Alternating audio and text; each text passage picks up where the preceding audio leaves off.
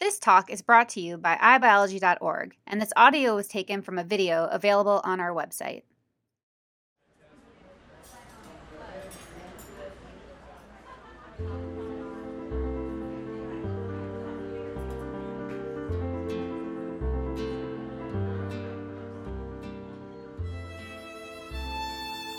There's thousands of types of cheese in the world. I certainly learned that in my French heritage for sure. And they rely on lactic acid bacteria. There's a small family phylogenetically of bacteria that transform lactose from milk into lactate or lactic acid and acidify milk to enable coagulation. So turn liquid milk into solid things like yogurts, sour creams. Sometimes they're very solid, like you know an aged cheddar. When you make a dairy product, there are many challenges. One of the inconveniences of industrial operation is that milk is not sterile when it comes to bacteria. It's also not sterile when it comes to viruses. Now, luckily for humans, most viruses in the environment don't attack human species. They actually attack bacterial species. And viruses of bacteria are called bacteriophage. If you used to be French, like I used to be French, you have to say bacteriophage. And if you're a dairy manufacturer and you're using Strep thermophilus, you buy industrial scale starter cultures. It's a population of bacteria that is put into a large vat to start the fermentation process. But occasionally those fermentation would fail because the bacteriophages, those bacteriophages, would find its way to the milk. And when that phage is there, it's going to attack, eat, and kill the bacterium used to ferment the milk.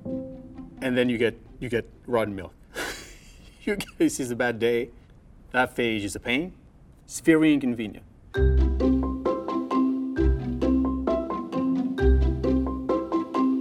So, in the ongoing warfare between small viruses and infect bacteria, this is a very dynamic arms race. Viruses are very nimble, very small, they mutate very fast, they're in high numbers. They don't need to do many things, just need to infect hosts. So the, the simplicity of a virus is just unbelievable, fantastic. The host has to do all the work. That's why viruses are so hard to fight.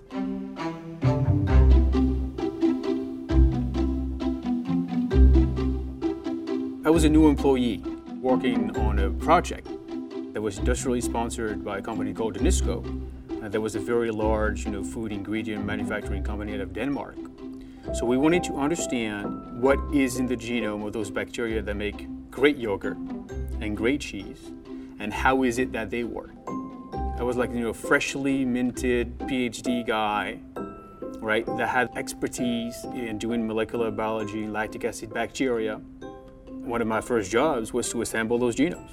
Can we get the genome data and can we put the puzzle together? And the answer is yes, about 98 to 99% of it. Uh, but when you come to the CRISPR, it breaks down. A CRISPR is actually an array. It's a piece of DNA that contains two different kinds of parts. One is the CRISPR repeat, and the repeat is the defining core element of a CRISPR. All those repeats are physically and genetically separated by something called a spacer. They are spaced out. So essentially, what a CRISPR array, is a sequential combination of a CRISPR repeat, a spacer, a CRISPR repeat, a spacer, a CRISPR repeat, a spacer, and so on and so forth. The repeats are always the same. So actually they provide very little information with regards to where they come from or what they do because they're all the same. In contrast, the spacer sequences are all pretty peculiar. They are different. They are distinct by definition, CRISPR is an acronym, which stands for Clustered regularly interspaced short palindromic repeats. It's kind of a mouthful, but it's a very good descriptor. So clustered means co-located together at one location. Regularly interspaced regards the periodicity and order with which different elements of CRISPR are positioned relative to one another. Short uh, uh, CRISPR repeats uh, by nature are between 29 and 36 nucleotides. Palindromic refers to the actual sequence, the DNA sequence within a CRISPR repeat. It's partially palindromic because there are pieces within that repeat that complement one another. And then R stands for repeat. So they're clustered, regularly interspaced, short, partially palindromic DNA repeats. And you had this beautiful, visually intriguing, and mysterious array of repeats back to back to back to back to back 32 times in his chromosome. And it looked interesting, but we didn't have any clue as to what it did and what the functionalities may be. So we just looked at it, it looked cool, and then we looked away. And, and that was it. That was like a very short lived, you know, one date only type event. Back in the days, people focused primarily on the repeat part because it was the conserved part. And ironically, people used to think that the spacer part was junk. It was random gibberish that was inconvenient. But by random chance, we saw homology to viral sequences. And we saw them repeatedly over and over and over and over again. So, a key area of focus for a company like Danisco is to develop great cultures that are resistant to bacteriophage. And one of those eureka moments was that the CRISPR genotype correlated with the grouping determined by the phage sensitivity pattern. So now we had two pieces of the puzzle. One piece coming from the genome sequencing, telling us that the repeats are awesome, the spacers are unique and variable, and they show homology to viruses. That's clue number one. And at the other end of the spectrum, we know that those hypervariable sequences are super good to tell what strains share similar bacteriophage susceptibility. And we put those two things together.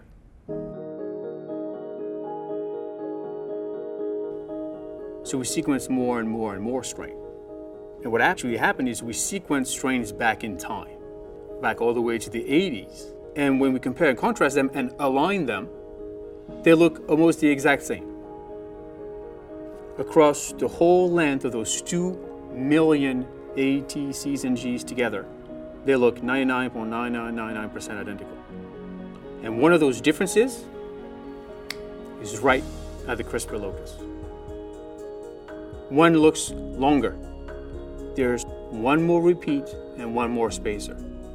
And the amazing thing was that some of those strains that I had evolved over time, the 80s and 90s and so on and so forth, we could tell that their CRISPRs had changed within the time scale of the lab at Danisco. What happened? What is it? And you dig into it, and you dig into it, and you dig into it. So we would like look at that sequence, look for matches of that sequence, and of course, when we sequence those strains of Strep thermophilus, we also sequence those painful phages that make our work difficult. So we have the sequences of the virus, and we can tell that the small difference coming in is a piece of DNA that is 100% match to that of the virus that was used to infect the host. Now, it suggests, it doesn't prove anything, that there may be a correlation between the CRISPR content and the ability of the strain to be resistant to the virus.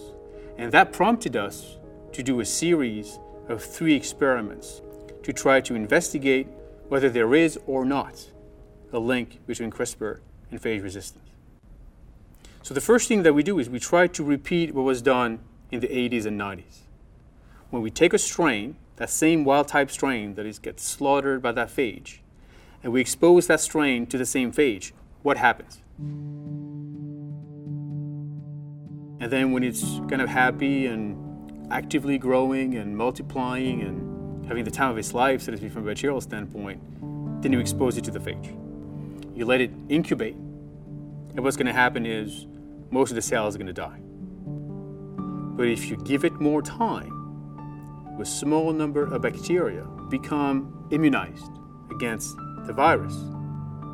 So what you do is you let that grow over time, and then you plate that on a petri dish with great food, great comfort, and let it grow and multiply and multiply and multiply and multiply enough to make a mountain of bacteria.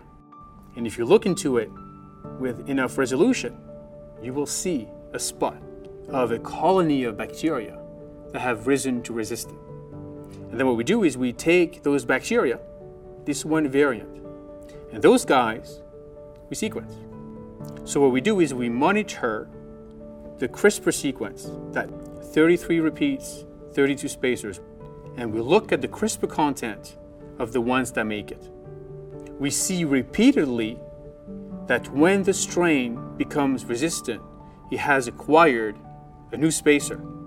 And that spacer sequence, the small piece of DNA that gets added on, is a perfect match to the phage that was used to do it. So by then, we now know that there's likely is a link between the CRISPR spacer content and phage resistance. That was the first experiment. So we're pretty psyched. It looks pretty convincing, but it's circumstantial. We haven't proven anything. It's a suggestion, it's a clue that in the process of becoming resistant, it captured, like a genetic snapshot, it captured a piece of DNA from the phage that was used to attack it and kill it. And then what we do is we go back to the host and we do the same thing with a different phage. And we see the same thing. When we expose the same wild type parent strain, it steals a piece of DNA from the phage and extends the CRISPR. And in a kind of a cool, twisted experiment, what we do is we give it a cocktail. It's called a phage cocktail. You blend different kinds of phages together. And we want to see what the host is going to do. And the host picks up a piece of DNA from each one of those phages. We show there's a change between the CRISPR content and phage resistance. But we haven't associated the two. They correlate, but we don't know the causality of it. So you want to show convincingly that the CRISPR spacer content determines, not correlates with, but determines sensitivity or resistance to a virus. So we embark on the second series of experiment. If we synthetically add a spacer without the host ever seeing the virus, what happens? We have to clone, using recombinant DNA technologies and techniques, a synthetic CRISPR repeat spacer unit and we transfer that DNA, that plasmid, into the host.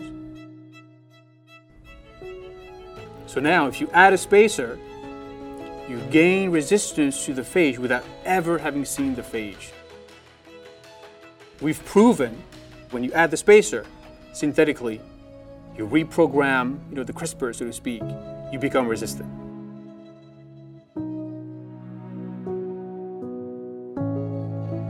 The CRISPR locus, this repeat, spacer, repeat, spacer, repeat array, is oftentimes accompanied by adjacent sequences, CRISPR associated sequences called Cas genes.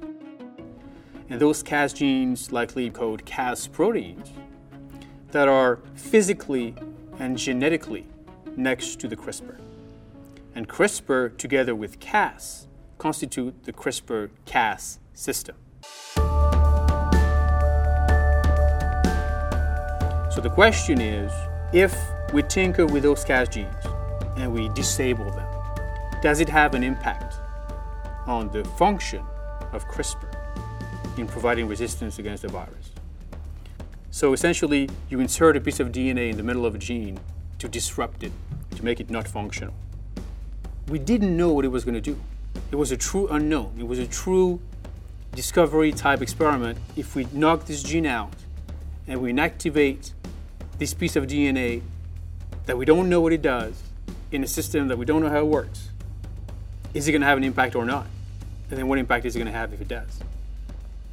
What we observe, which is amazing, we show that when you inactivate Cas9 genetically, you lose the ability to be resistant to the virus, though the CRISPR spacer is there. The spacer just being there is not enough.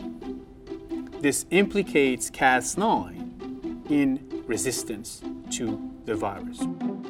That was like, I, am so excited, I can't believe it. Like that's that that's cool. Like that's cool. Like I can talk about it all day. Like it's really cool. Like I remember looking at the plate, coming in that morning, opening the incubator and looking at it and like, man, it's gone. Like it's gone. Like by tinkering with this one element, we've broken the CRISPR. And we had no idea that it was going to do anything. We now know Cas genes and the Cas proteins they encode are necessary for the CRISPR locus to work. And then, in September 2006, I can go to my management at Danisco and tell them, okay, guys, we have now proven through the experiments that we did that CRISPR provides adaptive immunity in bacteria. And eventually, we publish our paper in March 2007. Exactly 20 years after the original observation of a CRISPR locus in E. coli in 1987. It took 20 years for CRISPR to make it from first observed to substantiated from a biological standpoint. The 2007 paper, from a theoretical standpoint, is so impactful because what this is is establishing CRISPR as the adaptive immune system in bacteria, which nobody thought they had. Is this molecular equivalent in some ways of the antibody antigen reaction that we have as complex vertebrates. Is this transgenerational implication that there is a evolutionary system and mechanism that adapts to its environment and adapts to the phage and strategically evolves over time to overcome a threat. So as a food scientist and as a foodie in many ways, I like to think of science as an example of how food works, and also food as an example of how science works. And in many ways, to get a masterpiece like CRISPR, it takes a lot of key ingredients. You have to have a great recipe in and of itself. You have to have a great cook, a great chef. You have to have the kitchen, the utensils, the raw ingredients. You want some good wine. You need a bit of salt, but not too much. And then you need to actually do it. Just having those ingredients in and of themselves doesn't guarantee a masterpiece whatsoever. And in the end, there's things you can't control, like the ambiance. And for a masterpiece to be enjoyed, you need to be in the right company and have the right setting and have the right context. And that's what's so compelling about CRISPR is there's so many fantastic pieces to that story. The history of CRISPR, the people involved, the scientists involved, the companies involved, the applications. And that's what makes for a compelling story and a compelling journey.